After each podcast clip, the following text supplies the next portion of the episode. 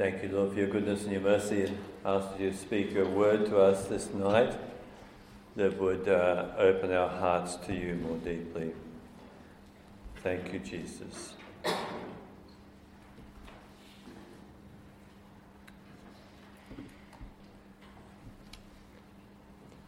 just ask a question. Um, when was the last time you thought of heaven? Do you spend much time thinking of heaven? If you're like me, probably not. Because we've got so much to do, haven't we? We're very busy. We've got many things in front of us that we have to get done immediately. All these appointments we've got to meet and things, deadlines we've got to come to, and everything like that. So we find ourselves not really thinking beyond what's in front of us. But we know from our baptism that all are destined for heaven. So it's worth thinking about occasionally, isn't it? Because you have to know where you're going, don't you? If we cooperate with the grace of God, that's where we're intended to go to heaven. Now, this is something that we preach, and I was preaching it on the streets one day in Civic, as we do sometimes, go in there and preach away. And so I was trying to sort of get this concept going of how we're all headed towards heaven. If you cooperate, otherwise, there's another direction. And so I shouted out, where are you going? And this fellow walking by said, Well, actually, I'm going over to the shops to Woolies and I'm going to buy my groceries.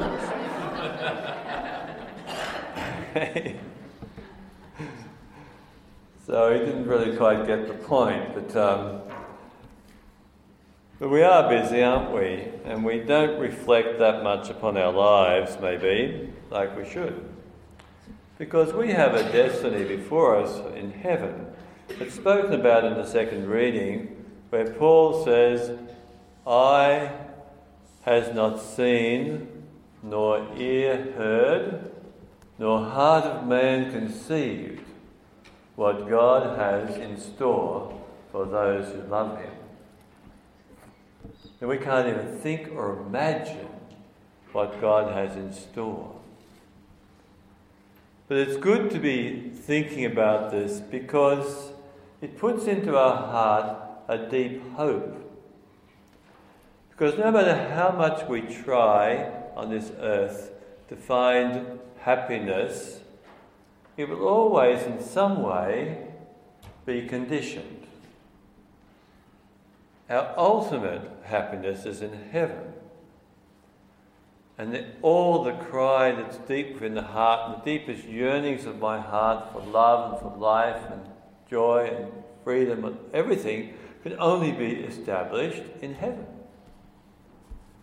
And we're on this pilgrim journey here where we have a, a journey oftentimes of many disappointments. I don't want to make it too dismal sounding, but you know what I mean if you've been on the journey for a while. There's a priest friend of mine, he's now dead, God bless him, I'm sure he's in heaven. Uh, Father Joseph Sarafa, some of you may remember him. I was with him in the cathedral many years ago, and he used to come back from going out amongst the people and working with the people in the parish, and he'd come back at lunchtime, he'd say, Ah, oh, valley of tears and world of sorrows.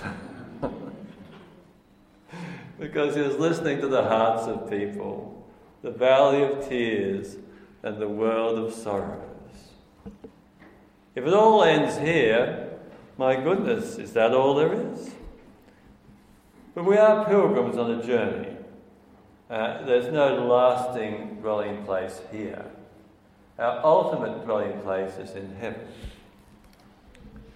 And the Holy Spirit, we're told in that reading, is given to us so that we'll have wisdom to be able to walk through this journey here on earth without falling into despair and discouragement. But we'll have the Spirit of God within us to give us hope. Because the Spirit is already the first installment of what is yet to come in heaven. You know, when uh, you go and buy a car, you put down a down payment, maybe, huh? and say, I'll be back. Usually you come back. Uh, and, and, well, God has put down a down payment within you. His claim upon you, the Spirit dwelling within you. That's the already part. Uh, he's already claimed you as His own. The not yet is that there's a journey towards heaven. But He's claimed you. So that's the hope, the, the first installment, the, uh, in Greek, the arrabon that's been given to us, the Spirit of God. Uh, that's our hope. It's based in reality, not some wishful thinking, oh, well, maybe I'll get to heaven, or, or maybe rain tomorrow. That's wishful thinking, huh?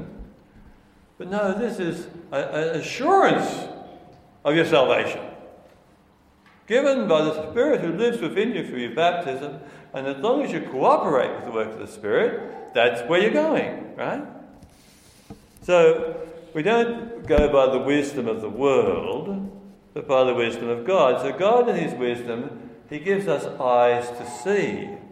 He gives us His heart for interpreting the things that happen in this world. We had it in the, just before the gospel, you know, where Jesus cried out, Blessed are you. Uh, Blessed are you, Lord God of all, God our Father, for you've, you've revealed these things to the, the little ones, not to the wise and clever of this world. They're hidden from the wise and the clever of this world, but those who are little before God, they receive the mysteries of God, to have the wisdom of God, to see what's really important in life and what, what's worth spending your time on I see people spending their time on amazingly worthless things that are not going to at all contribute towards anything very much. But of course, it could be a good thing to do. But ultimately, we have to be working for our salvation. Ultimately, we're going somewhere. So it says in Scripture that God chose the foolish, that's us, foolish in the eyes of the world, to con- confound the wise, you know. And he chose what's weak to confound the strong. See, most people, and, according to the way I see it anyway, uh, and we're all caught up in this some way, the wisdom of the world, where we're trying to make ourselves look good before others, trying to be beautiful, trying to be attractive, trying to be famous, trying to be successful, trying to be at the top of the pile, trying to be the person with the power and influence around the place. That sort of thing is the wisdom of the world. But the wisdom of God, when the Spirit comes upon us, shows us the truth that underneath all that facade that people put on, there is just simply a broken, wounded, frightened person. That's you and me. If we drop the facade for a while it's just that brokenness, that woundedness. Life has a way of wounding us, and we hurt within. Uh, and the Spirit comes to show us that, and not to be afraid of that, not to be afraid of our weakness and our brokenness. This is what attracts God to us. That's what Jesus said. I didn't come for those who are well and got it all together. I came for the sick, those are the wounded, those who are in need of help. Otherwise, we're beyond the help of God.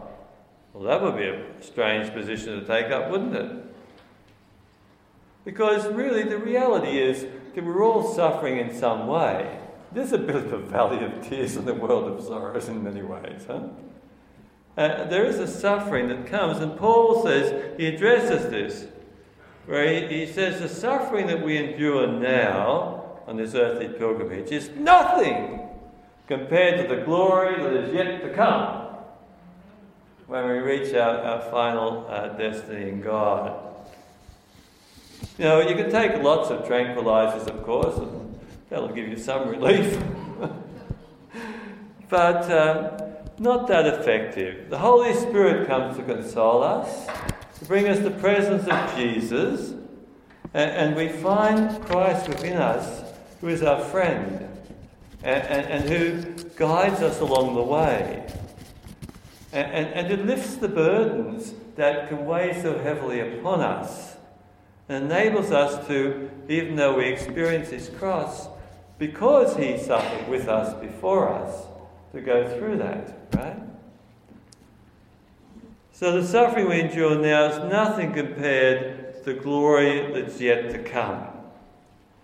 For some reason or other today, I've had ringing in my mind, in my heart, the words of St. Paul in Romans 8, where he talks about a groaning.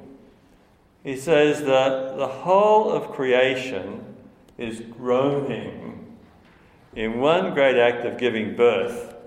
Then he says, We too groan inwardly. We too groan inwardly as we await the redemption that is yet to come. There's a groaning within, uh, a creaking and groaning, as it were, where we're, we're, we're longing deep within ourselves for the fullness that is yet to come. We realize it's incomplete at the moment. Things go terribly wrong in life, do they not? Bewildering circumstances occur. Uh, uh, rotten things happen to us, and we know that that can't be the full story. And the Spirit within us gives us a confidence because we know the Spirit reveals to us that Jesus entered into, He was born into our mess. He was born into our struggle, into our pain, into our, our suffering. The endured suffering on the cross in an excruciating way, more so than anyone else has. He endured that for our sake so that our suffering would actually make sense and we'd find meaning in it when it comes into our lives. When we're hurting deep within, we don't have to try and cover that up and try and make it look good before others and say, I'm the successful person. I can be in a heap and not feel bad about that because I know Christ is with me. And I know that He rose from the dead. Because He's risen from the dead, He's the glorious Christ, and I too can share in that resurrection. So it goes on in that text, there's a beautiful text at Romans 8 where Paul says, He comes to help us in our weakness. The Holy Spirit comes to help us in our weakness. I find that very consoling that the Holy Spirit comes to help us in our weakness. And, and when we can't pray, and how true that is, you know. No matter whether you're one of those great saints of history, I've just been reading some of the saints, and what I found is they can't pray. And you and I, we know we can't pray. And oftentimes the circumstances of our lives are such that we just feel, ah, oh, I'm just overwhelmed by the whole thing. I find it often when I go to the chapel, I'm just overwhelmed by what I'm dealing with in life and find myself just unable to utter anything to God. But Paul says, when you're like that, then the Spirit within will utter groans too deep for words. That for me is the definition of prayer. The Spirit utters within me groans too deep for words. And I feel those groans within me. I can't articulate what's going on. But I know that I'm in the presence of God and He is sustaining me. He's giving me hope. Otherwise, I just collapse into nothing. But He gives hope. This is the prayer of, of the Christian. Because we're longing for the fulfillment that has not yet come. And we know that the stuff that happens in life so often just speaks of that reality. that we're unfulfilled. We haven't yet come to the completion that God intended for us. And so we cry out from the depths of our being. I remember uh, one of the people who was close to Pope John Paul II, who's now Saint John Paul II, said that before his morning Mass he used to pray by himself in the chapel. And the way he prayed was face down with his arms out uh, in a cross form, cruciform, prostrate on the ground. And he said you could hear audible groans coming from within him. You know, the weight of the, the Catholic world, the weight of all the problems of the world upon him, huh? Just groaning before God, huh? That's how I find prayer is. It's like that. And knowing that my ultimate healing and the ultimate restoration of, of difficult circumstances and the ultimate restoration of the world will only come in the end. When we share in the glorious resurrection of Christ in the fullness of, uh, of time, in the end, when the Lord comes again. Until then, we'll always be incomplete but not without hope, because we have that guarantee built into us by God who has won us for himself when he hung on that cross for our sake, now risen and given us his Spirit as a guarantee deep within me that all will be well. Even though it seems like it's just chaotic at the moment and falling apart and into pieces. But all will be well because He is with me. He lives within me the Spirit of God within. This is the joyful news of the resurrection.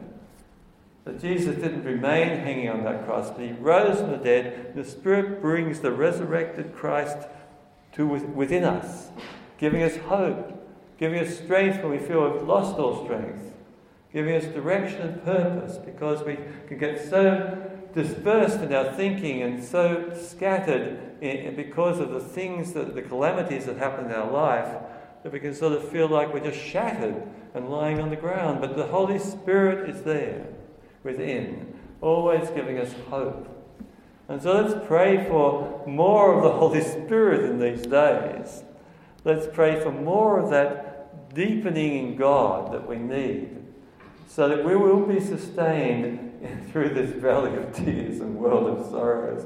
We'll always have able to lift up our eyes again to the Lord, to look upon Him, uh, the radiance of His face, and to know the beauty of God revealed to us by the Spirit, and so that we'll be drawn more and more into union with Him. And nothing can overcome us, and nothing can separate us from the love of God made visible in Jesus Christ. Bless his name.